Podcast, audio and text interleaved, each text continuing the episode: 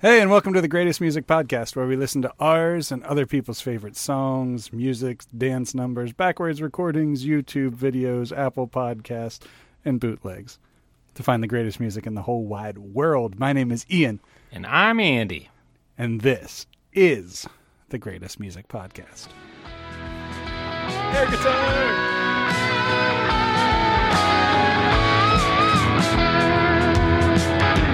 All right, dude. This week you have brought us an Andy selection for consideration. Sure, yeah. I did. I was hoping you'd be a little more pumped about it. I yes, Ian, I brought a fabulous record for us to listen to today. You did. It's my muse. It's your muse. Well, not my muse, but it is Muse. It is Muse, not the Muse, just Muse with a Muse. capital M. M U S E, Muse. Yes, from across the pond. And you brought us our uh, their 2006 album, I believe. Yes, 2006. I believe it's their fourth album. It is. I know that for sure. It was their fourth. Yep. Um, so I guess you want to know why I picked this album. Well, we should tell them it's Black Holes and Revelations. Black right? Holes and Revelations. Yep. 2006 Muse European English band. Three guys. That's it. Three piece band. I know you're a big band. fan of a three piece band. I am. I am. As as long as they are actually a three piece band. Well, I don't want to jump ahead, but later then, I think it was probably two albums later, maybe about this time, they brought on a fourth touring member. Smart. Yeah. to to do some of the secondary musical items. Secondary. They've yeah. got secondary, thirtiary, fourthiary, fiftiary. There are there are more layers than a diner triple decker sandwich on some of these things. I would I would I would guess on every instrument, but I, we'll get to that part later. Sure. Let's just talk about Muse for a second because Yeah. they seem to be a pretty cool group of guys. I, I don't know them personally, so I can't I can't attest to it. I just know pictures and saw them once live in concert.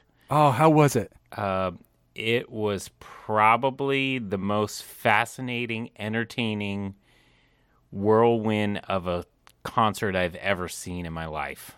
I I skimmed through some YouTube videos and stuff, and I just I imagine from the the breadth of their influence and styles and and sort of how they put their music together mm-hmm. that there is probably a crazy go nuts live show. there were screens there was lights flashing at one point in time all three of them rose up on pillars but the pillars weren't just pillars No. the pillars were complete video led screens Whoa. with guys marching up staircases to them um, so so to kind of put this in perspective i was thinking about this uh, just a little bit ago, and I was like, how would I describe Muse to someone that has never heard Muse? Okay.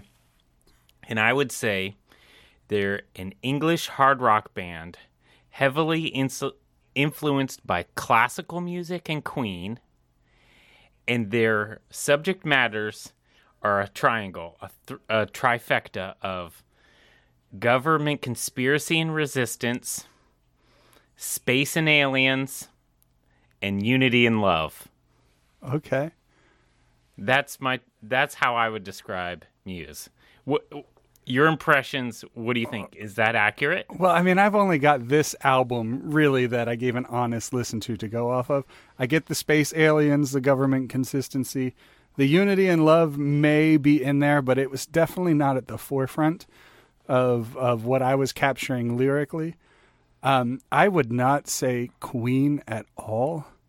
Oh, that's Queen all the harmonies when he comes in second and thirdidaries and fourthidary uh. har- overdubs, his Yeah, but it just screams of Queen to me. just be personal opinion here. Just because somebody uses multiple harmonies does not put them on level with Queen. The the big difference being, But it was e- the type of harmony that they did, but though. no, see, I didn't even get that feel from it. Like I didn't get operatic harmony. I you didn't get operatic not a, not out of this album. out of all of this. No, I didn't. I didn't. I I I got very much German industrial rock. You know, maybe gothic rock in a way, but I wasn't Well, they did start off as sort of a goth image band, and they were called. Hold on, I gotta look. Their initial band name was called. Hold on, it was really good. It was terrible, but really good. Rocket Baby Dolls, rock. Oh god. Oh Lord. and they won a local battle of the bands in the in the college town that they were in, and then they did it sort of as a protest statement thing, and they wrecked their instruments at the end, and then they won the con the contest, and they were like, "Well, maybe people like this. Let's do this." So they quit college and they toured as a band, and they've been Muse ever since. Okay. But but real quick, just to clarify this, because that's going to eat at me for a while. Everybody in Queen sang every part. The, this is a highly produced, highly edited harmony by one person, or maybe him and the bass player. Because live, the, the bass bass player, player does some stuff. But I, but it is not not everybody in the band is doing every single part um, and it, it's it might be just a technicality in my brain, but there there is there is a chorusing effect that happens sonically when you put four people singing the exact same note together because they're not ever going to be perfect. This one of just getting into one of my qualms about this album, it is too perfect. There is nothing wrong ever on this album. Nothing. No. And that is And that's what makes it infuriating. awesome. No, no, that's not what makes it awesome. That makes it infuriating because I don't know if they can actually do this or not. But they can. No, they they can with the help of producers and studios and tripling and layering of everything. But if you strip this back and said you get an acoustic guitar, you get an acoustic guitar, and you actually have to play a real drum kit, I don't know if we're getting these songs. Like I don't think they're translatable like as a song. But that's not what they're meant to be, though. I know, but I'm just saying, as a person listening to music, this is something I really struggle with because I don't.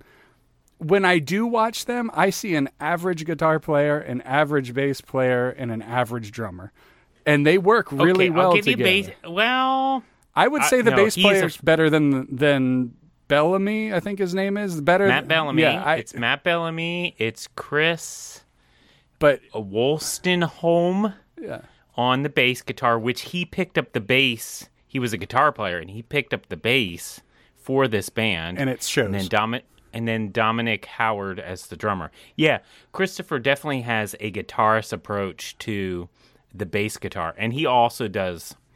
He has like organ pedal basses, and then he does keyboard bass sometimes too. So yeah, he does approach the music not like a bass player, but as a guitar player. yeah, and sometimes that really served them well. Like some of these songs, As a three piece, absolutely. Yeah, it, it worked. Like because the the the only song I knew off this album, Starlight, I think it was.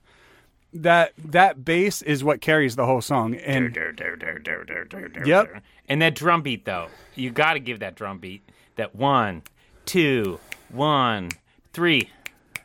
yeah, No? I, it's it's perfect. Don't get me wrong. Like I I am so conflicted about this album because it's perfect, but when I hear perfection, I really struggle to know if they actually did it or if it was made. You know what I'm saying? Because when you listen to those drums, especially in this song, because there are there are really interesting pieces to that song um, that I don't think it's actually given credit for, and I think is really covered up because of the production value.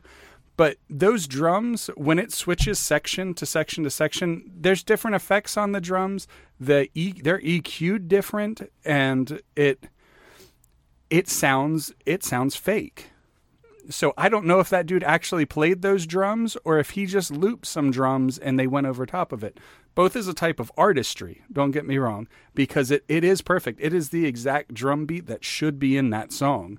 Um, because you need the drums to have that really like oversimplified, forceful rhythm to make up for the bass not being able to do that. Um, and and they may. My qualm is the the same thing as it was kind of with the Radiohead. Like, is that is it perfection? Is it perfect? Uh, did they 100% intend to do that exactly how it was, or did they kind of stumble into it and say, "Okay, let's run with that"? And that's what I like that's what I'm screwed second. with. I think it's way more intentional than Radiohead.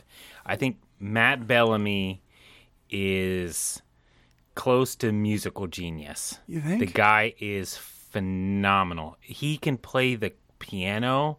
He's classically trained piano. He is so good. If you watch clips, like, uh, it, it's the album before or after this. I don't remember which one, but he breaks into I think it's Resistance, the album after this. Um, there's a classical piece, and I can't remember what it is. And so he has this great classical influence, and I think he's a superb guitar player. He just is like the edge, and just has the most elaborate guitar setup you could ever. He's like number two on elaborate setups for guitar players. Did you look into any of this stuff? No, because I wasn't interested because it could have been any instrument to me. Like it didn't he oh, didn't have to be playing a guitar to get any of those sounds. Like that could have been And a keyboard, that could have been a keytar, that could have been anything. And it's fine Well, see- for the sound it is, but I didn't look at his rig because of that. I'd like I didn't And see, that's what drew me into them at the beginning. So this was early 2000, So seeing clips of of this stuff was was wild. He had a Kaoss pad. Are you familiar with those? Mm-hmm. I do like that about build them. build into his guitar. Yeah. Um, The bass player same lights. thing. Yeah. Yeah. And so that was just really unique to me, especially in the time frame. So we've I think we've lost some of that as well from that time to now Okay. because we have talked about guitar has sort of lost its steam and we were when we were talking about Billie Eilish before about how the sounds were made and then the music was pro- produced out of those song with those with that music this was them doing that stuff live mm-hmm. and it was at the for, kind of forefront of all of all of this stuff. So they were using this electronical stuff. It was this crazy mix of grungy, nasty electronica and then hard rock. Like smoosh them together, but more electronica. Yeah, I, I get that. But if you. So this came out in 2006. Uh, Back up Yeah. to 1999, 2001, 2002, 2003. There's a band that I really loved called Skillet. They're they're really big in Europe now. Back in the day, they were cool because they were the behind the scenes Christian cool band kind of thing that I grew up with. Mm-hmm. They were doing all of these sounds nearly 10 years beforehand. I mean, you listen to those and Ten that- years before? No, at least 5. Muse was their first album was ninety nine. So I would say they were together in this time frame. Yeah, but I'm only talking about one album. I got one album to go off of here. But you you can't come you're it's You think I'm coming sideways? Yeah, I think you're coming sideways here because if you match their catalogs up together, I bet you you'll see a similar arc. Okay, all right. I- I'll accept that because I think that that's fair. But okay, so we we have crazy electronics, which I know you love. We have a guy who can sing very well. Um, and I've also mentioned my love for guy falsettos. They just get me. You like when a man goes high, huh? I do.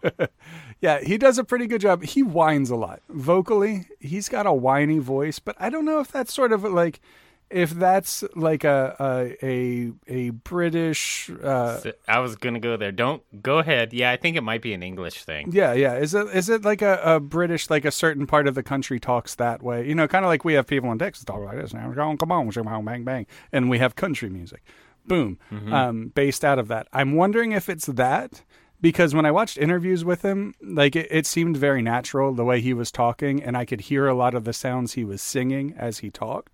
So like it, it it's natural. It's not something he's doing like when American people try to sing like British people and British people try to sing like American people like and then you have this really strange dichotomy when the between interviews and live sound. So I know it's real, but the dude like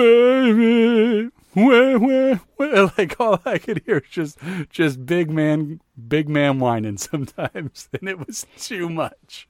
Well, I think he was very similar in the Radiohead idea of his instrument, his vo- vocals was an instrument and a layer in the song, and it ne- wasn't necessarily a singer in front of the band saying lyrics. Yeah, I, I agree with that. I think they ripped Radiohead off because I think when I did my early research, Radiohead came first.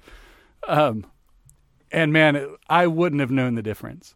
I like if you would have said this is a Radiohead album, I'd have been like, oh, cool. They went like a completely different direction. This is like industrial rock, and I would have, I wouldn't have batted an eye or known the difference. Like I really, Well, it could be Radiohead went then from OK Computer, which we listened to, to the next very progressive album, which I'm not real familiar with, even though I probably should be, was Kid A, mm-hmm. because they basically just flipped and said, We're not doing anything. Pretty much what we did before, let's do the opposite of that. And that's what Kid A was. So I think Radiohead might have paved the way for him, but I don't think they're the same thing. They're in the same stadium. They're maybe even the same house. Maybe they're sitting in the same living room together, but I don't think they're the same person. dude, they they are twins eating the same Twinkies. They just got different shirts on. That's all it is. and one has a, Mm. Don't- one has a few more friends than the other. Wow. Yeah, but I will say, I have a whole new respect for the the uh, OK Computer album. Like putting these two side by side, which to me they they could have been side A and side B, like ten years apart, if you will. Um, I have a whole lot more respect for what Radiohead was able to create from instruments and capture with a microphone compared to these sounds that they were getting that are clearly made you know? Um, and because they do a lot of the same things sonically. And i was just as i was listening to it i was thinking all right there was a hell of a lot more it's a different type of artistry because i don't want to negate what muse did like that there's art there but it's a different kind of art that i appreciate i feel more as an instrumentalist saying, "Oh, they were able to catch this and create this sound and put it out there, whereas this is recorded, edited, and then fit into a box within a song." Um, and that's supposed to be a compliment if it didn't come out that way. Okay, for Radiohead for or Radiohead, Muse? for Radiohead, I I am Oh. growing. I am growing to appreciate. I still don't like that album, but I am appreciating it more. And Sure. and as your friend, I am saying I think you might be a little bit ahead of me in some areas. Well, that's okay. Um, but I do think Radiohead definitely paved the way for Muse. I don't think that if Radiohead hadn't come first, you know, it's it's like mu- how music goes is there's an initiator and sounds go certain directions and then people follow. And yeah, maybe. grunge is a pretty easy way to see that. The grunge scene Oh, in yeah, yeah. America. That's it's really hard go. to get. That's an easy way to get in that mindset of paving the way, and then, holy crap, there are all these other bands that were just doing it, and some of them were actually just doing it, and some of them got made to do it. You know, by record Sure. companies. It's however you want to look at Hmm. it. But we're four albums in. I didn't listen to the prior three albums. I did listen to the BBC one that you told me to listen to Yeah. um, to catch them live. Really liked it.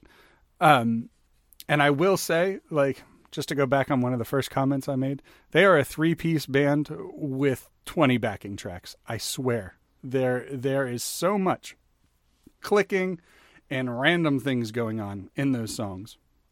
The the drums had reverse reverb on them.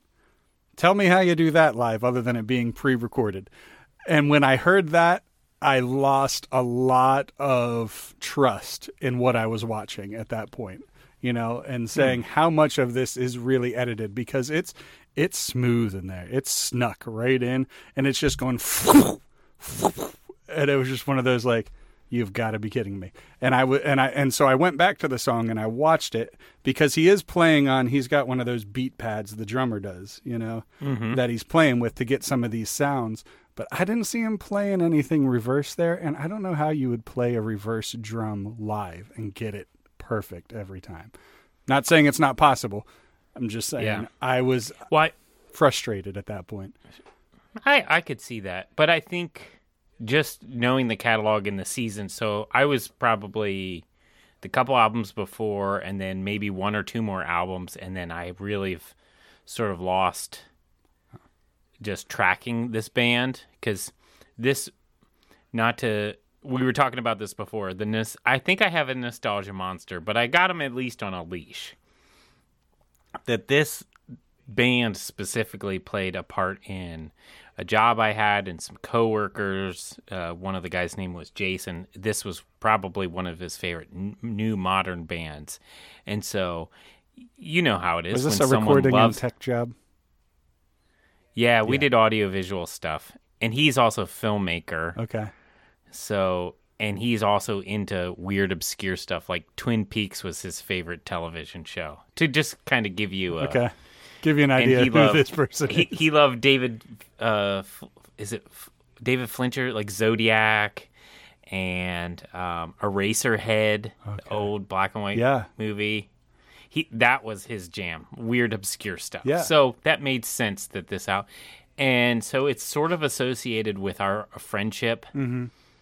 Um, yeah. Anyway, where I was going with that, uh, I think they were playing all of this as instruments. They were using all of this electronic stuff as their instruments. It wasn't they were we play an instrument and then we pile a bunch of stuff on top of it to make it sound cool. It was it was both and if that makes sense. Yeah, I kind of get you. Like, hey, listen to this really cool sound I made. Let's try to make a song with it, kind of thing. Yeah, yeah, it was playing with those reverbs and the flangers and the Kaoss pad and actually playing them as a musical instrument instead of having them be it's the thing that produces the sound and then we smush the sounds together to make a song. Yeah, I, I think that's a possibility. My ears and my brain didn't receive it that way. Well, me watching them from about this album, the previous album, to the next album, which is The Resistance, and then Second Law, I think was the album after that. It's how they did things. Okay, It's just how they. It's just who they were. sure, sure. Um, yeah, if I had more to go off of, I might agree or disagree. I don't know. Yeah, that's fine. Um, Can we can we just because you just said the album names, the resistance and all of this, and there's a lot of anti-government and conspiracy Yes. theory stuff on this. yep. So the album begins, and you'll probably be able to do that. Can you pull up the lyrics for the very first song? Yeah, I've I've got. Um, just so you know, if you are wanting to go down the muse hole, uh, Title of your sex tape. Wow. Um, there's a Muse Wiki. So it's Oh, yeah. musewiki.org. I was on that today. and, yeah. and there's everything you could ever want to know about Muse, every instrument they've ever played, every place they've ever played, every, you know, all the things. Some people Okay, so really f- love these guys. Yeah, I mean, they're kind of a big deal in the circles that they're a big deal in. Yeah. So yeah, give me give me Okay. that first verse. there. So we were in Black Holes Revelations. You're talking about Take a Bow, Yep. the very first song? Yeah, the first song that was intended to be the last song, but then got moved to the first song. Ooh, I did not know that yeah, one. and it makes a bit of a difference when you put them in a different order. Like, Those English people, Radiohead did the same Yeah. thing. Okay. Uh, corrupt. You corrupt and bring corruption to all that you touch. Hold, you'll behold, and beholden for all that you've done. Spell, cast a spell, cast a spell on the country you run, and risk, you will risk. You will risk all their lives and their souls. Sorry, it just comes out. no, it's And burn, you will burn, you will burn in hell. You'll burn in hell, you'll burn in hell for your sins. which is Oh, you can our stop freedom's there. consuming itself. You could stop because you yeah. You know what the Okay. net worth of this guy is? It's probably a lot. Forty million dollars. Who? How dare he? In some ways, he's he's, and that was just to get a flavor of. There's quite a few songs that are very much just a rewording of those ideas. Um, mm-hmm. That's half the album. Yeah, he's got a net worth of forty million dollars. So you don't think because he has forty million dollars, he can't call out corruption in uh, p- politics? he's doing the same thing that Jethro Tull did. He's calling out a very clear and present problem that everybody already knows about, that everybody is already experiencing firsthand, and saying nothing and doing nothing about ending the problem. I couldn't. No, no, no, no, no, no, no, no. No, there are three or four songs in this. You've got to give two, me at least two songs. At least two songs in this album where he talks about. Um, I wasn't picking them up. Can you? You've got to so help me. St- Starlight definitely plays into "Hold You in My uh, Arms." Love. It's a yeah, it's a love song between yeah, him and a, a girl, song. and him not yeah, sharing if he even wants to go on in life or anymore. He just wants to hold you in. I just want to hold you in my arms. That's not And I telling me how to end corporate corruption.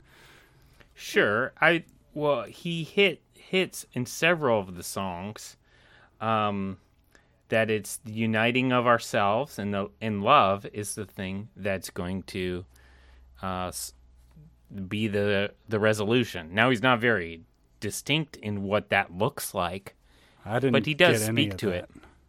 Um, okay, I might have to wanna look play, off camera.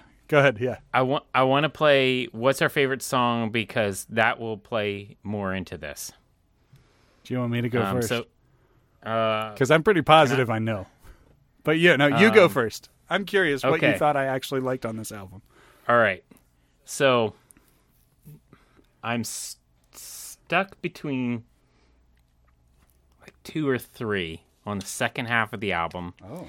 I know your guitar tone tut uh a guitar tone nut. There it is. Yeah. So I think hoodoo. That is going to be my guess.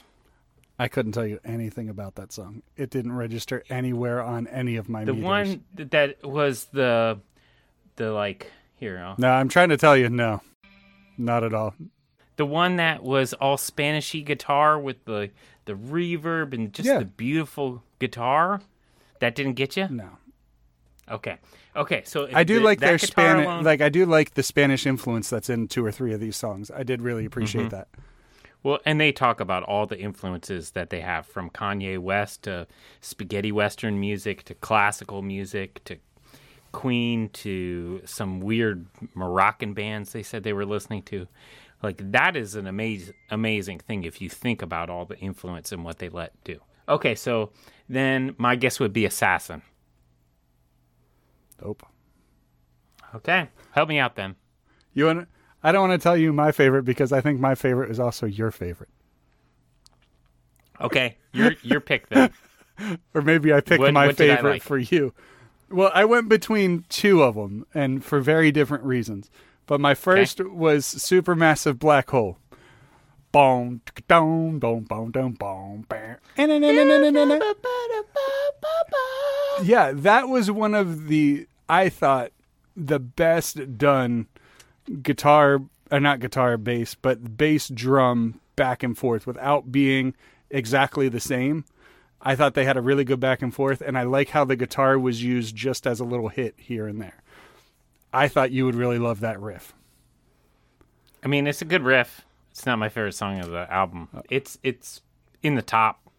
Okay, then my thought was if that wasn't it, it would have to be Soldier's Poem. Nope. Duh! But tag teamed. My favorite song is Invincible. Invincible. Why? Um it was uh, the guitar tone in it, the the march. Um and it was com- so it was coming out of Soldier's poem, which is the real down one. It's about uh essentially a soldier thinking about he's risking his life for this country, but why? Mm-hmm. And sort of giving up hope. And there's even some on the MuseWiki they talk about he essentially might have even been a prisoner of war when this song was written. You know, having a Yeah. backstory to this song. Uh, and then Invincible, they were connected to each other, but then they changed the key of Invincible because the um, the high falsettos were just a little too high for Matt Bellamy, so they dropped it and then they split the songs into two. So you know that march coming in, and then that wow wow wow wow the guitar slide that got me, Right, and okay. then just the overall message of the song of just and I think this is the hopefulness of this album. And I even saw a comment that they said the whole album hinges on this song. Huh. Is this is the this is the resolution. Is together us joining um being together united as one. Yes, it was kind of a love story, but then also um it was uh yeah, this uniting factor of if we come together and we actually want the betterment of human society, we w- we will conquer that. If we want to give up on controlling other people and being uh, oppressive government powers, if we will just love and give people the space to do the things uh, they want, but be united at the same time, uh, we, we would be invincible. I want to read those lyrics. I can read them for you right now if you'd like. Yeah, yeah. We might as well. Let's just let's just deal with this part here real quick, so we don't have to deal with it later. Follow through. Make your dreams come true. Don't give up the fight. You will be all right because there's no one like you in the universe. Don't be afraid what your mind conceives. You should just make a stand, and stand up for what you believe. And tonight we can truly say together we're invincible. And during the struggle, they will pull us down. But please, please, let's use this chance to turn things around. And tonight we can say we're truly together, we're invisible, invincible. Do it on your own makes no difference to me. What you leave behind, what you choose to be, and whatever they say, your soul's unbreakable. And during the struggle, they will pull you down. Uh, and then he just repeats that part again. Twice. Okay, I guess, I guess you could So run with that and say the things that you do. I don't I don't think it's outright what what the wiki page was saying, but I do see. So he does. He offers a very. I don't, I don't know if it's a solution more than a we can do this. It still doesn't Yeah, say it's a what to do. Yeah, there is some the hope, that in there. Radiohead was missing in OK Computer. Exactly. It's the Yeah. hope that Jethro Tull was missing in Aqualung. I think it's hope. It's not giving a solution, but it's saying, but maybe. Yeah, yeah. All is not. I think that's what this is. once more into the breach, dear friends. You know, do some Shakespeare. Ooh, um, I heard one, and I don't remember what it was from. Oh, I wish I. Oh man, when. Uh, never mind. I'm. I can't. I can't even recall it. It was from another podcast I heard. It was a quote that they were talking about um, from The Hobbit, I think, and I don't know the movie well enough, but the expression was really good. It was basically, how do we go up against uh, extraordinary evil or something like that. Anyway, sorry. It's a good question. So, Hmm. um, do you have any other guesses as to what my favorite one was? Oh man, I feel like Um, I'm so predictable, and now this is like, yeah, maybe I'm a little. City of Delusion, Oh God, no, Knights of Cydonia, no, that would be like two or three. Map of the Problematic. I do like it though. Dang it! Uh, Supermassive Black Hole. No, that's two or three as well. Then the only ones I haven't hit was Exopolitic, Polit, Politicus. Po- po- oh, Exopolitics. I love that. No, Wow, words are hard. no, Starlight. yeah. Clearly the best song on the album. I see, and I thought you would resist that because it was the pop song. I love a good pop song. And this one, this Uh, is a yeah. unique pop song. Like this, That this is Drum beat. is yeah, I have to go back to it. it doom cat cat doom doom cat doom cat. Yeah, it's really great. No, it's one, two, one, three. You don't hear that. One, two, one. It's dun dun dun dun dun dun dun dun dun dun dun dun dun dun dun. Okay. That's what it is. You, you- you're probably like I'm listening in my head right now. You're probably correct. No, it it, it is absolutely what You're it is, 100% because I correct, clapped, Andy. I clapped along with them in a, a stadium in Baltimore, Maryland. and that's what I they told us know. to do. so we did it. Yes, rise against the man with us millionaires. Oh. Yeah, no, it really is like it's that was a pop song to me that was done right. Like it is it it is pop. It's very easy to follow. A lot of their songs were very easy to follow structure wise. Um they're they're very hardcore structured songs. Um except for Knights of Cydonia and there was another one I was a little thrown off by like where is this going? Um I think it might have been Hoodoo because that kind of it started off with the weird Spanish guitar, yeah. and then it went super chill, and then it got into like some weird piano thing, and then it turned into a a, a heavy rock song. Yeah, it was it was a very much an aria, if you will. But um, Yeah. yeah, no, because it, it was it was like this is this is still them. Like there's no doubt in my mind that this is Muse because that's what they sound like, but they're doing something that's accessible for everybody, um, which I thought was really great. Like that's what I loved about the song was more the oh wow these guys aren't so pretentious that they will like they can and they do songs that everybody can can come into and be a part of.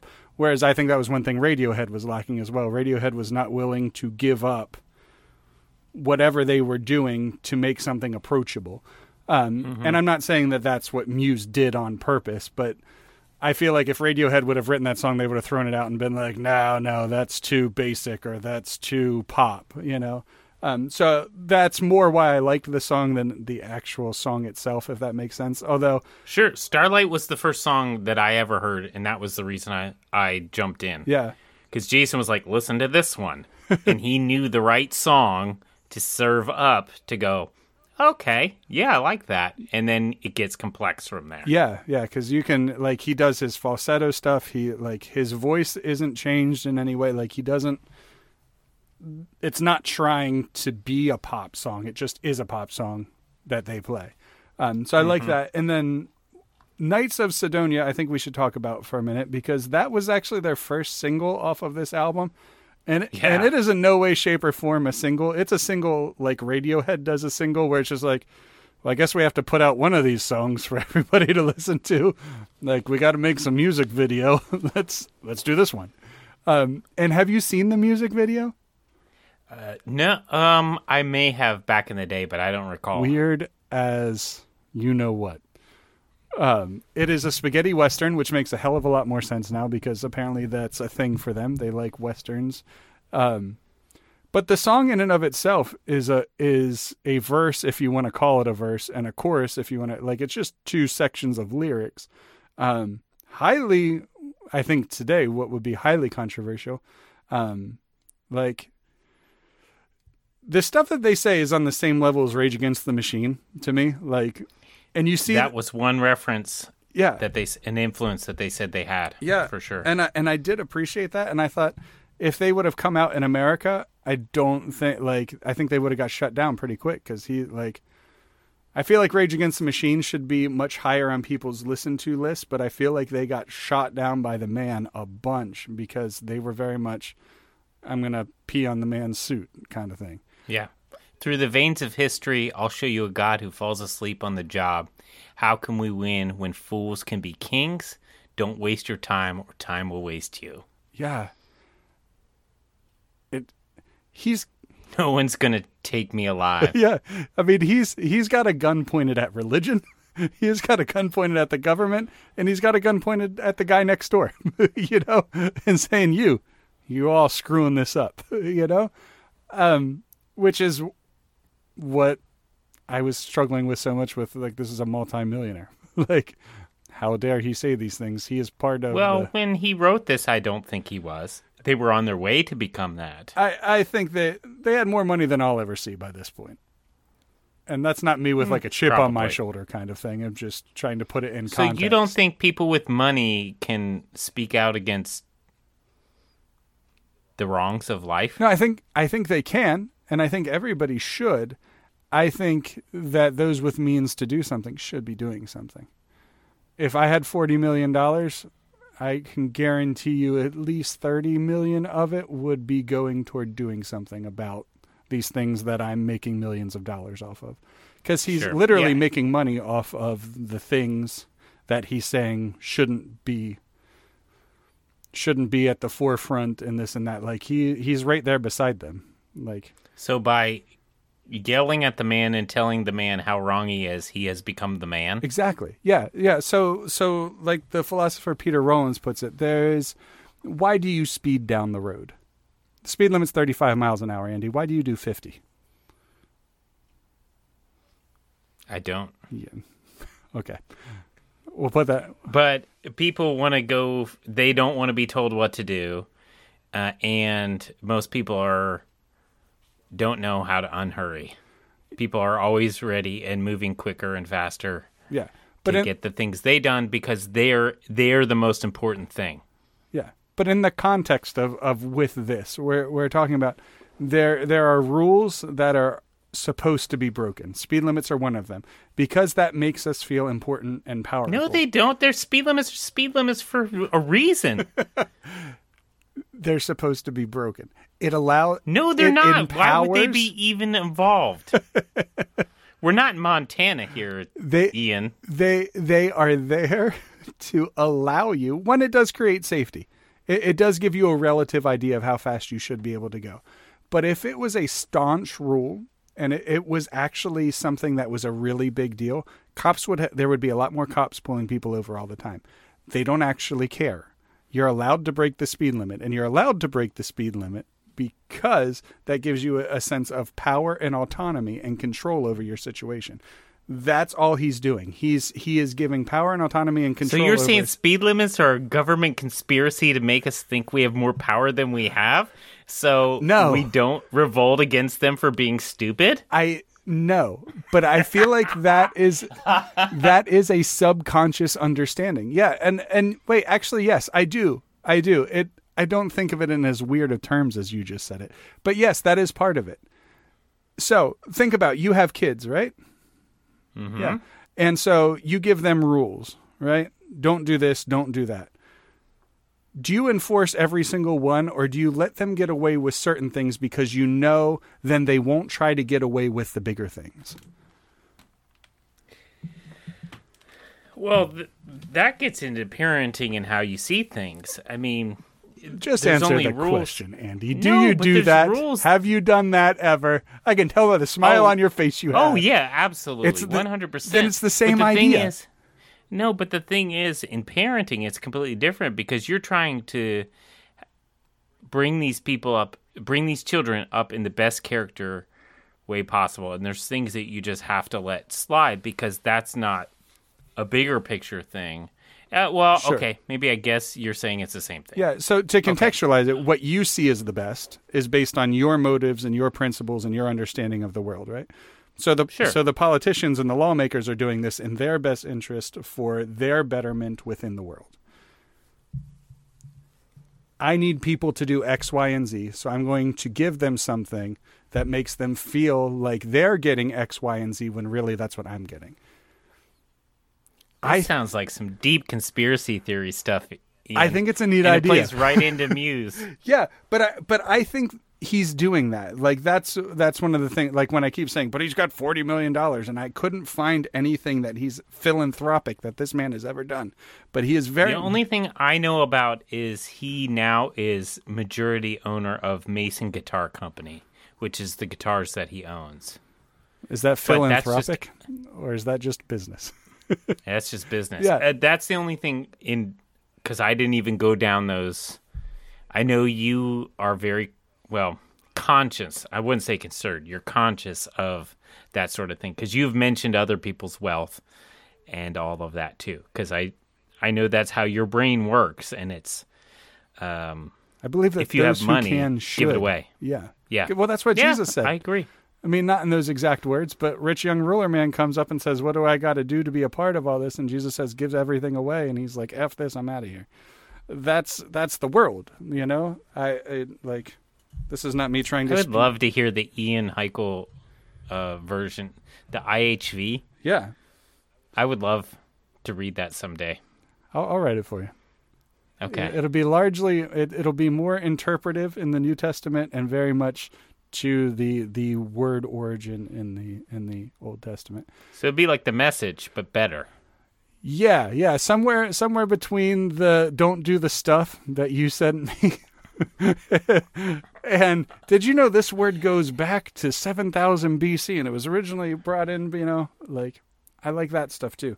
No, but I, I mm-hmm. just I I do bring this up, but I think in this case it's just it's one of those things that to me was really jarring because this is a big part of their music. Stand up, fight against the man. This dude is literally the man.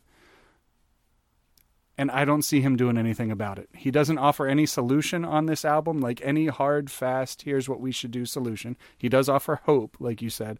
And in his real life, I couldn't I only did a quick Google box search. Like I'm not digging deep on Mr. Bellamy or the bassist or the drummer or anything like that. But generally, artists that are philanthropic, that's at the forefront because it's a sales tactic for them. You know, so there could be behind Sure. the scenes stuff that he's doing I'm not aware of, but there's not even a front of the scenes look, I donated a cow to Cambodia or something like that. Right. i've I added on a wing of a children's hospital yeah, or some. you know and i business. and i feel like for the subject matter that that he seems to represent and stand for lyrically there should be something to back him up but i couldn't find anything. I find a lack of substance. So that's him as a character, which you didn't want to do with John Mayer. oh but oh but people did. People came at me not to name names katie but that's you're the first one that popped into my head. No, and I get it, and I'm not saying that, but but Mr. Mayer also sang about the things that he was doing in real life, and so if you listen to his music, he he actually did those things. like, so so so the curtains match the drapes in that situation. Here, the curtains are not matching the drapes, if you will. Stand up against the man. Let me hoard my forty million over here so nobody can get me. You know. Where'd you get that number from, by the way? Uh, do a quick Google search. It comes on like six or seven different sites. That's his. That's his listed net worth. I I tried to put it in reference to other artists like Lady Gaga. I know because she she has a huge net worth. She's at like two hundred and fifty million or something like that. Um, so he's not on the higher end of that, but sure. but Lady Gaga is also like she financed most of our vaccines. So, hooray. Like Hmm. Yeah. I, I likes the Lady Gaga. Not so much the music, but as a person, I feel like her and I could sit down and shoot the shit and we wouldn't offend each other too much. Or we probably would offend each other a lot and laugh about it. I don't know Lady Gaga well enough to. Uh, the only. I know she wore a meat dress once. and then she was in that movie with Bradley Cooper. And then Kevin James did a parody on his YouTube channel. So did you good. see that yeah. one? Dude, every one of those things Kevin James did where they were Mr. Gosling, I just need a sound check. what do you want? What do you want? Why is that dude not more famous? Kevin James is a Kevin comic James? genius. Like He is pretty great. like he's he's up there with Robin Williams for me. Like he like there there's Robin Williams, Jim Gaffigan, and then him. Like he's he's pretty much third on my list. Did you ever hear his skit about muffins? No, I don't know about them. Go, look. yeah, YouTube Kevin James muffins. Okay, I'll do that. It's a it's a good one. Maybe we'll put the link in the description. When I was living in New York, I got invited to a party by a coworker who told me I, I had to go meet so and so. I don't. Lady Gaga was who it was, but it was her real name. They apparently went to school together.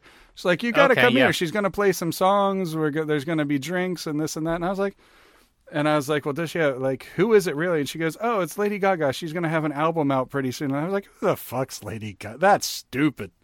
I'm not going there. like, and here I am. What the fuck were you thinking? And now you were like, what was wrong with me? Why didn't I go hang out with Lady Gaga? if somebody is bold enough to call themselves Lady Gaga, you just go meet them because you never know.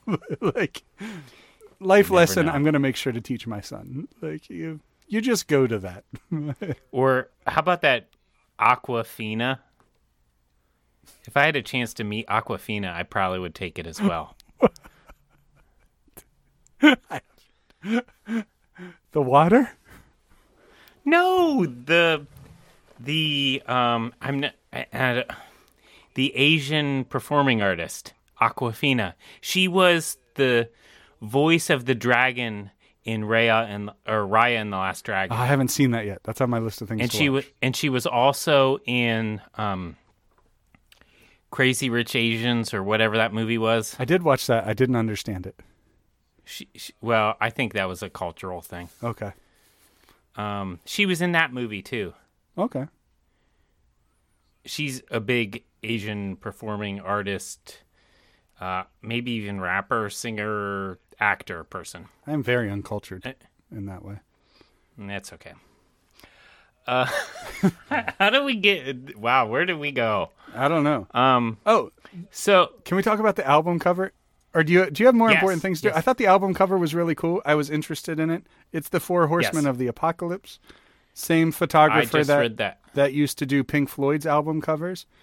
Mm-hmm. Um, I thought that was really cool. Like, and after like I saw that in the interview, I was like, oh, that makes a lot of sense. That does look exactly like, not exactly like, but the the style and the feel and the simplicity, like the artistry of that picture is very interesting. Mm-hmm. Um, So before I knew that story about the Four Horsemen, which I just read that on the Muse wiki right before we started, I saw the guys sitting at the table. I didn't even notice the horses, or I forgot about the horses.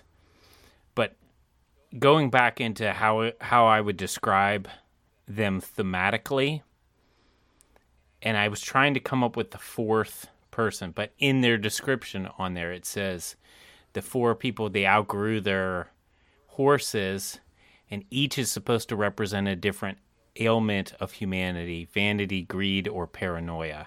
But the way i saw it it was um, the perspectives that people can bring to the table is what i was seeing each one of those different guys. So like one would have been the weird government oppression person one would have been the crazy conspiracy alien which i'm going to side trail here it was ex exo uh, politics. They mentions the Zeta in the sky. Did you pick up on- the sky? No, I didn't. Uh, yeah, the words were. Here, let me put it up. Pull it up because I just and I was like, whoa, whoa hold on. We're gonna have to go down a rabbit trail here. Um, let's see. Gotta scroll down. While you're scrolling down, they are on Mars in the picture. The Four Horsemen of the Hmm. Apocalypse on Mars. Okay.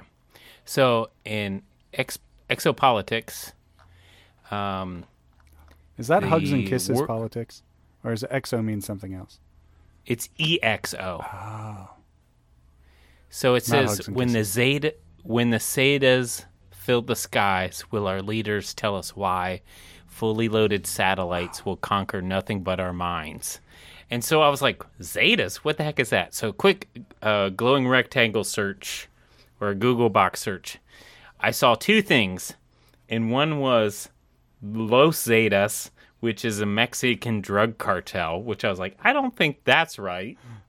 And the other one, I found an article from the Ohio State University about Zetas are an extraterrestrial species guiding humankind through this lady named Nancy Lieder. And she claims to have a hybrid son and she is the communication point between the Zeta aliens and the humankind, and they believe that Planet X is going to go past Earth and flip the poles of the Earth and stuff. Have you heard of any of this? Hell no, but it's scary to me because there's a lot of Um, scientific talk about those things happening.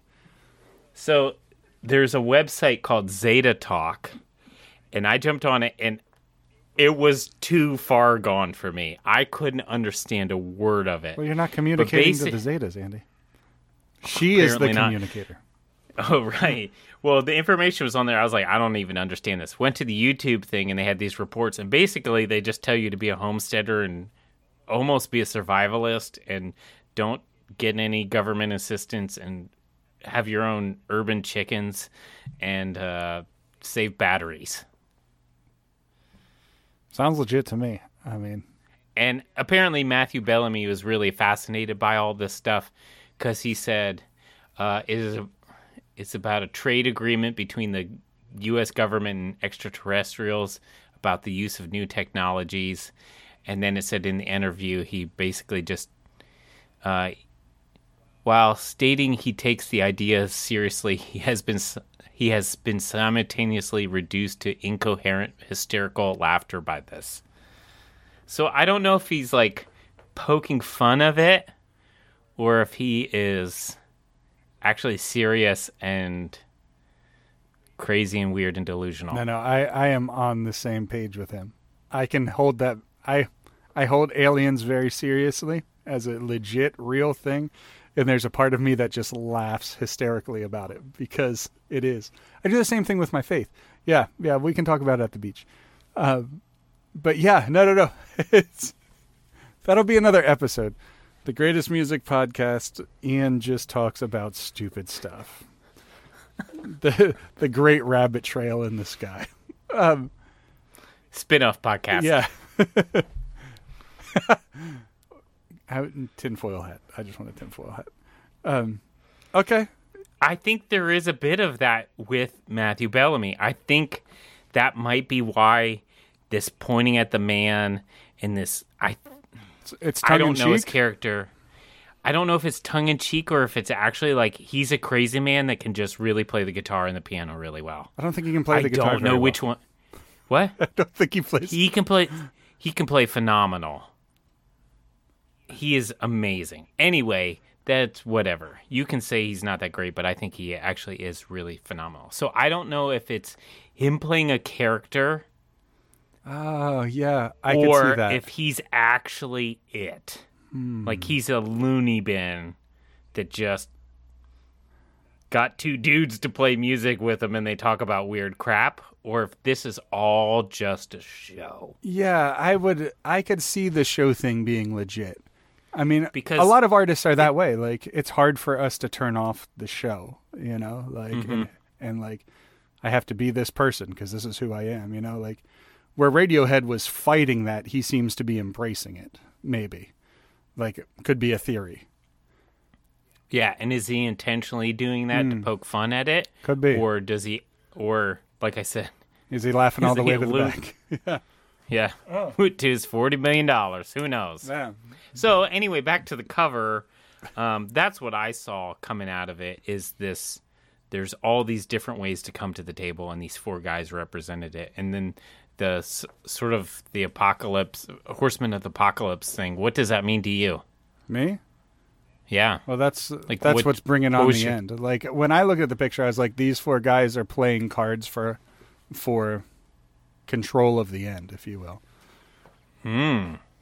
So, just a thought I had. I I mean, I spent maybe 10, 15 minutes musing on it, if you will. you like that? I've been waiting for so long to say that.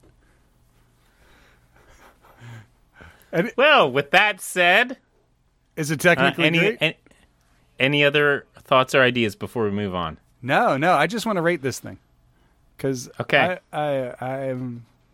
I, is it technically great? This is my. You cannot argue this one. I know this is my This- biggest yes and biggest no. Like I, I think the technicality of this album is also its biggest downfall, personally. So yeah, I mean it's technically done great. You can't argue that. It's, it's perfection. Yeah, but there's a part of me. Everything is gruddy where it needs to be. Everything is clean where it needs to be. It's all over the place, but every bit of it is perfect. Yeah, and I feel like that makes it seem like it's not real. But hmm. yes, one definitely one clap. I, I just that's a sticking point for me. It's like the Radiohead thing. Like, can they do another emotion? I don't know if these guys like. I don't know what came first, the sound or the the recording. like, I don't know. It it sounded like it was a mix. At least for them. Could be. I, I don't know. I don't know him well enough to know that either. It, it's this is when this gets really hard. Is it? Is Okay, it one clap? one clap? Is it emotionally great? Uh, uh, yes, by our the dry criteria that I myself have put forward, yes, they they have ticked the boxes. Although How so? because he does like the hope that you mentioned i think is a really important sticking point like it's very easy to make a concept album that does one thing their concept album does move in different places like i can, i have trouble not thinking of this as a concept album it might not have been a concept album but just the narr- the overall narrative that goes the whole way through it feels I think Muse as a whole is just one gigantic concept album. Th- so there you go. Yeah.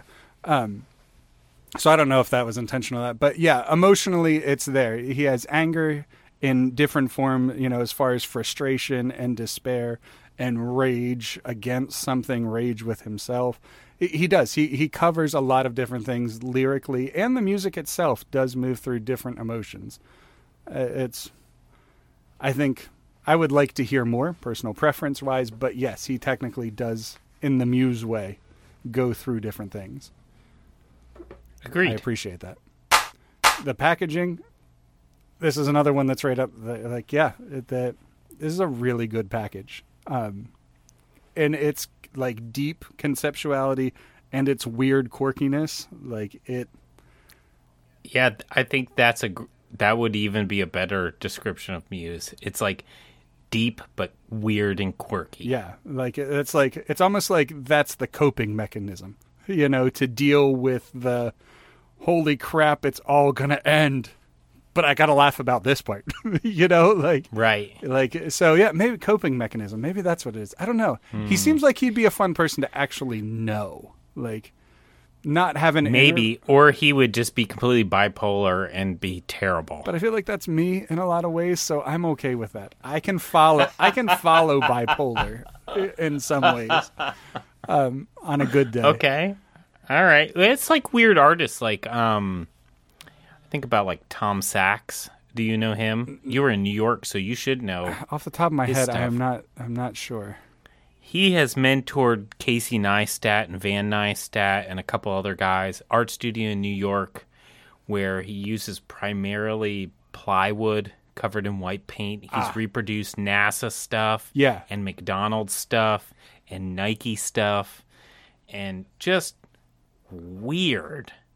But when you boil it all down and you look at what he's pointing at, like at least for Tom Sachs, it's this attention to just fine details and everything is intentional and everything is done with exact purpose and if it doesn't work you modify it so it does but at the same time i'm going to use the cheapest i'm going to well not anymore plywood's not the cheapest Hell no. but i'm going to use a very non-traditional approach to it and this like um sloppy handwriting and just imperfection on purpose to be perfect.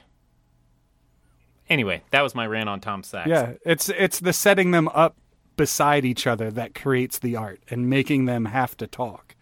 You know, because Yeah. we both know those that's things. what Muse is doing. Yeah, because we know those things have to exist. But when you put them side by side and force yourself to deal with both of them at the same time, there that's the art. Yeah. Hmm. Mm-hmm. Maybe, yeah. I, I could see that as a, a definite possibility. Um, is it honest and authentically great? This is where I'm thinking you're going to have the the hiccup on it. And I yeah, I just don't know where to go with this one. I mean, they are true to the sort of Muse hierarchy, Yeah, but does that make it authentic and honest? I don't know because I couldn't relate to know. it. Like I couldn't put myself into their their story, if you will. Um, and yeah, and I don't know, and maybe how much we have talked about like I don't know this, and I don't know if he's this way or that way, and I don't know if this is supposed to be this way or not.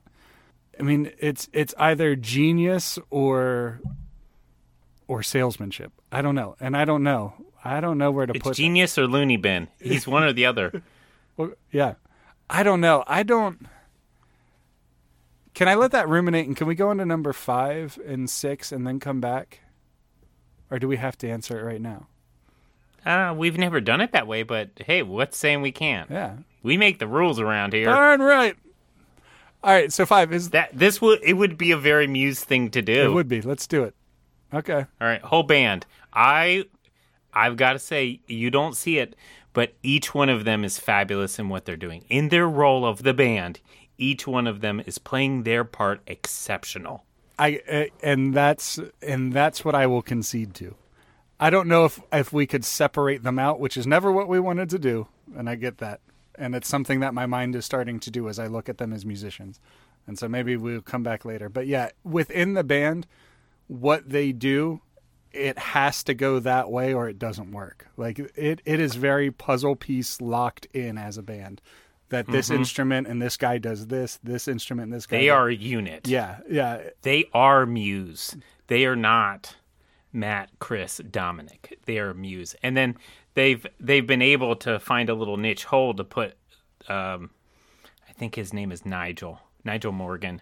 He has joined them for quite some time as well. So it's one of those he's an unofficial band member. I know other bands have done that as yeah, well. yeah, yeah. There's a lot of bands that do that. But yeah, I mean, it's because there are so many layers to everything. Like in that song, like there's five or six guitars going all the time. Like it's very layered, very hardcore. And to get that feeling live, you need the layers sometimes to make it work. You can't get away with just a guitar and a bass like that. Uh, Starlight. If that piano didn't play in the chorus, the song gone. Dun, dun, dun. I mean, that's the hook of that whole song. Yeah, yeah. And so he either has to play the piano and not the guitar. So you would lose the second verse or you lose the chorus. What are you going to do? And so adding of that fourth musician makes a lot of sense. Like they don't have to be part of that band. They just have to do what they were told. you know? He he does do a good portion of. He used to Is he a collaborator? later on. Well, later on, no, no, no. Later on, he moved to like a big grand piano with LED lights that lit up every time he played. But he's he played. If you watch, um, what's the big music fest? Glastonbury. Yeah, the Glastonbury Festival. He's got a keyboard like with a shell on it, and oh, we got to comment on. Did you see their mic stands? Yeah, I was going to look into that further, but I ran out of time because Maggie was not having lunch today. She was Yeah, upset. so that's that was like a thing. Like they've got all these gimmicky imagey things that they do, like lights and technology and beeps and boops and flashing lights and these weird boom arm mic stands. But anyway, he and the stuff built in his guitar, but he would do he had like a keyboard and then it would be on another part of the stage and he would play the guitar but then he would run up and he would like play the piano part still with the guitar on and then jump back to the guitar Kinda like and then it? still be singing no he would play like for certain sections he would play if the piano was a certain part of the song he would play and he- Okay. there was a couple times he would flip the guitar to the back and play the piano part and then still sing and then flip the guitar around when it came to the big chorus again now later on they got the other guy to do it and it's less work for him. He's him getting a little older. See, and it's stuff like that you don't get in a recording to like know Mm-hmm. what's going on. And it's hard, yeah, because you can't unsee that. Like I feel like if you were in my shoes, you'd be asking a lot of the same questions, but you've seen it happen, so you know what they can do. Whereas I, Yeah. I, I don't. yeah So yeah, so we're four out of four at the moment, which is pretty great. Um, Mm-hmm. Am I changed by this? I am personally not changed in any way, shape, or form. no No, no, and I think it's. I I think it's just one of those. Okay, like as a songwriter and a music creator this didn't inspire you no, because like that first message I sent to you, I already had Radiohead that was doing these things in a more artistic, in a more driven way, and I had Skillet who was already doing these sounds. Well, like so, I had reference points for this music that I already had a nostalgia monster and warm fuzzies with. So so this guy popping hmm. on the scene didn't didn't give me anything new, if you will. I mean, maybe in a later album or something like this, but this this album in particular didn't take me anywhere I felt like I haven't already gone. Hmm. It has nothing to do with whether I thought it was great or not. I just none of this has changed my world. The closest thing was the the lyrics of that last song, but I, I've seen Braveheart, so I, uh, like like you know what I mean? Freedom! yeah. So I've had that feeling before too. Like, so that's kind of where I'm at. This, yeah, this is one of the first albums that I really, it it hasn't it hasn't done anything like that for me. I don't feel. I hmm. feel like the same Ian with the, with another album that to listen to. Okay. I'm sorry. Well, no, that's fine. I thought it was going to be just how musically inspirational they've been. Just they've received so much musical inspiration from other people, like we've talked about already Rage Against the Machine and Queen, classical music, and this band and that band, and all of that coming out, and then the complexity of a three piece band with a lot of would you say arias earlier Yeah. sort of like Arias. or a sonata or just having that sort of feel i didn't know if that would be the ticket i knew the the lyrical content wouldn't get you Yeah. you would just be like they're just talking about government being oppressive that doesn't inspire me that doesn't change me I think if I saw them as a live act first, like you know, like there are certain bands that hit you much better live than hit you from a studio. And I think if I saw this mm-hmm. live and felt the bass and felt that cat, cat, cat, cat, cat, cat, you know, uh, like, and all the lights would be going and there I've- would be all kinds of weird stuff on the back of the screen it's an experience. yeah, I feel like sure. that's where this band would hit me. I don't think they're going to hit me in the studio because I'm turned off by the completed perfection of it to begin with. And when I hear them, all I hear are other people. Uh, Like it's there. It's like a really good smoothie, you know. Like, but hey you're you're coming into food I know All I'm right. graduating, you know. But yeah, and I think that's why. what do you mean like a good smoothie explain that Well, it's you know like a good smoothie. Like my favorite smoothie growing up was called a blue banana. It was at a coffee shop uh, called Juice and Java. one you worked at? yeah, and it, it was uh, vanilla frozen yogurt, a banana, and blueberries, and some pineapple juice and a few other things just to kind of give it body. But when you drank it, it tasted really good as a whole, but it still tasted like a banana, blueberries, and And and yogurt. yogurt. Yeah. And so that's what it is with this. Like it sounds good, but it still sounds just like Radiohead. It still sounds just like like I can't when I listen to it, I don't I can't hear a band if that makes sense. Like hmm. it's I I'm overwhelmed. You don't hear the individual ingredients, you just get the smoothie as a whole. No, no, I get all the individual ingre- like ingredient, like everything that made Muse Muse, all of their influences. That's all I hear. I don't, I don't Oh, hear okay. something new. I hear a reiteration of something that's been done, Hmm. and it's good. And but it, I think that's why it doesn't actually, like, I want to get back to the source of like oh, that came from like that sounds like this. These guys went for this. You know, like they've like cherry picked the really good aspects of bands and made their own band out of the the the great aspects of another, which makes them a great band, but it doesn't make it life changing for me in a way. So, so th- do then going back to authenticity and honesty, does that make it strike out for you as well? I have a feeling like that's where we're going. It doesn't. It doesn't because it is them. Like this is. Oh, now this is getting really conflicting. I think because I don't know them. Like it's so quirky and strange. It's either a gimmick or who they are, and I can't tell the difference, and I wouldn't know. I Sure. but here's the thing this album should be listened to like this this is an album that people should have experience with like the like the Carole King album you know like you if you're on planet Earth, you should hear this album. You should listen to it, even if it's not your thing.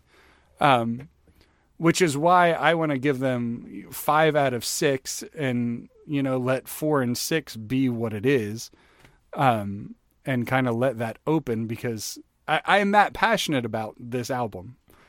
I don't really like it. It's not something I don't think I'm really going to go back to, but there is something happening there, and it's definitely worth listening to. And I would say personally, I feel like it's great. Um, I think the system's failing me. You know, the, the very system I've Sure. created. Um, Mm-hmm. but I don't. Yeah, because I don't think if if I had to put my foot down right now, I'd say no. It's four out of six, and that's the end of it. But I want this album listened to. you know what I'm saying? Wow. Okay. Like you know, it's Interesting. and yeah, I don't know. It's weird because it hasn't happened to me with an album yet. Like this is one of the like the Radiohead. It's not my deal, but I can see how powerful this album Yes, is. and I want people to experience that. Like the like OK Computer, I I can understand why that's powerful, but I don't have any inkling to be like you should go listen to this. Like this one, I go listen to this. This there is something here, you know. Um, I yeah, I think as a band they have something. yeah. I don't know what that how do we define it or what it is, but yeah, if you listen, I would say listen to and like I said, I've lost them. They kind of changed their sound a little bit after not the next album, but the next album, but they were this. And this isn't they're not necessarily my favorite band either. It's they're unique, they're interesting, they're sort of this left field and I love all those influences. Yeah. I just love a I wonder if they're like a gateway band, for lack of a better. Maybe. Like, listen to these guys. Do you like this bit of what they're doing? Because there's a lot of bands that do that, you know, or like, oh, yeah, yeah. you know, or do you like where the harmony is what got you? Because there's a lot of bands that do that, you know, Mm-hmm. um, and maybe they're that. Maybe that's why I feel like they're worth. Like, I'm trying to process this in real time, but yeah, I get it. Can, can I ask you one more question? oh yeah. Um, they because I only have just a little bit of reference point. How do they compare with your Biffy Clyro? Oh man, they they are just a completely different beast, a completely different beast. Because I felt they were similar. Hmm. I oh no. And maybe that's another discussion for another time when we get to Biff, Biffy Clyro, It which it's funny that you should bring that up because I was going to say I have two ideas for what the next episode should be, and and one of them was Biffy Clyro because okay. I feel like Biffy Clyro should be heard by more people. Um, and the Yes, th- and just to clarify for people listening that probably ha- are like, who, the, who, who what? Oh, yeah, the what he uh, give give a give a quick like 10 second synopsis. They're they're a trio from Ireland, Belfast, Ireland. Um, they've been around for almost as long as I've been alive, and they they have covered. It's always rock and roll, but different variations of rock and roll, if you will, uh, moving a lot of different ways. Um, the guy plays a Stratocaster. That's how I found out about him first. And he was just he was making sounds come out of that Stratocaster that aren't typical for a Strat. And I'm a tone guy, so like it's and I think that might have been why I connected the two is Matthew Bellamy has really weird guitar stuff. Mm-hmm. That guy was doing really weird guitar stuff. They're both from Europe. Okay. It's hev- heavier rock-ish yeah. with some but then the songs go it's not just verse chorus verse chorus. It's they go someplace in the song. They do. Yeah, okay. In that so ways, yes, they're very much the same. yeah, that's the points where I was connecting, and I was like, Ian's gonna either love this or he's gonna hate it because it's he's gonna say Biffy Clyro did it better, or he's gonna go, uh, I love them because they're like Biffy Clyro. I, I think Biffy Clyro does the emotional part of this better than they did. Hmm. And I think that's because Biffy Clyro is a lot less polished. Um, and so Gotcha. it feels different. But yeah, Oh, we can get it in into that in their episode yeah. then. Um, so I was thinking that we can go there in the future. um, for the next episode. I didn't know if we had something like. I know we have things coming down the pike, but I don't know if next week we have something. And the other idea was I thought we could just you take your radio and turn it on, and whatever song that is, that's what we talk about next week. I thought that could be a fun idea too, because that's going to be some roulette. what, and that's going to be something that you and I, I guarantee, are not listening to right now. so I thought it could be kind of fun and and different, and would stretch us a little bit. Or we could go with an Ian pick, and it would be I would definitely pick a, a concert of theirs, um, and I would almost know right away that it in your book is not going to make the great list, but I think it's worth listening to. I've got a I've got another oddball obscure country one that I would like to do. Oh, what's that? Um Kenny Chesney Get Along Is it an album or a song? Song. Kenny Chesney, get along. Cuz I have been weirdly hearing this song everywhere. I heard it at the monster truck thing I took my kids. There was people floating on the lake at uh, the Wiedemann Lake House. Um, I've heard it in gas stations. I've heard it just just in passing. I'm like, wait, there's that song again, and it just keeps coming back, and I keep.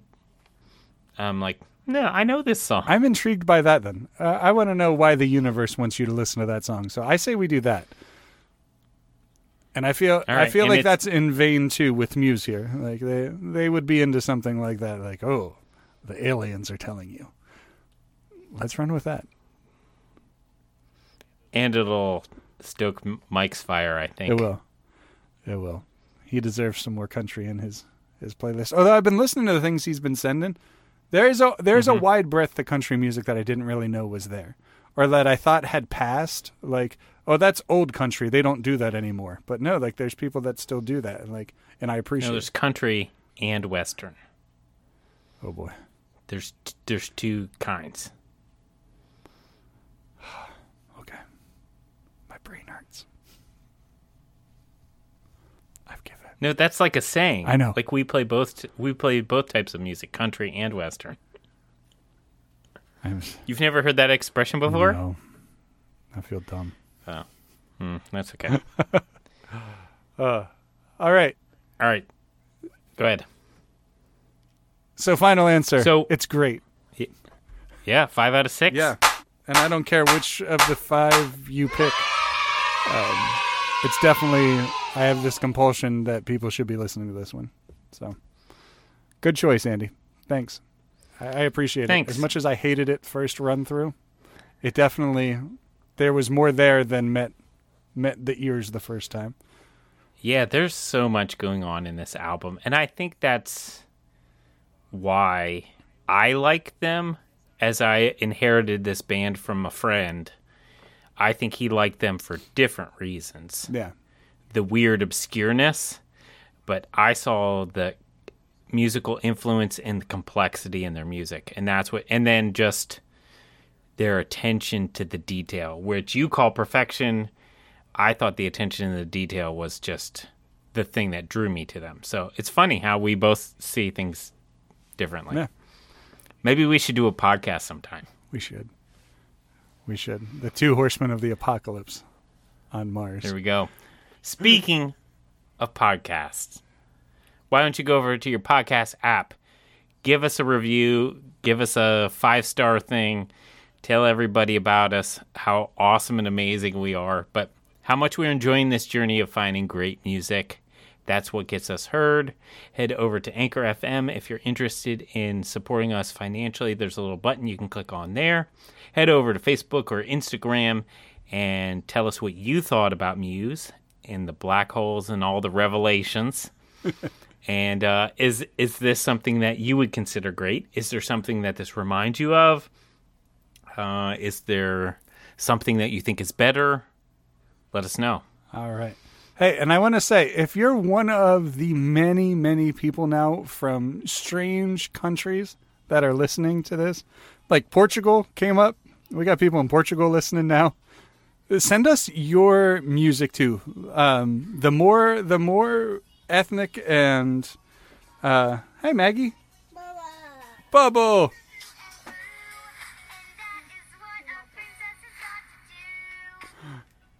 You there? Um, I can bear it. I can barely hear it. uh, it's Bubble Guppies. We should talk about them sometime. Oh. Too. Um, Uh, in this resurgent of the backyardigans, kind of, kind of.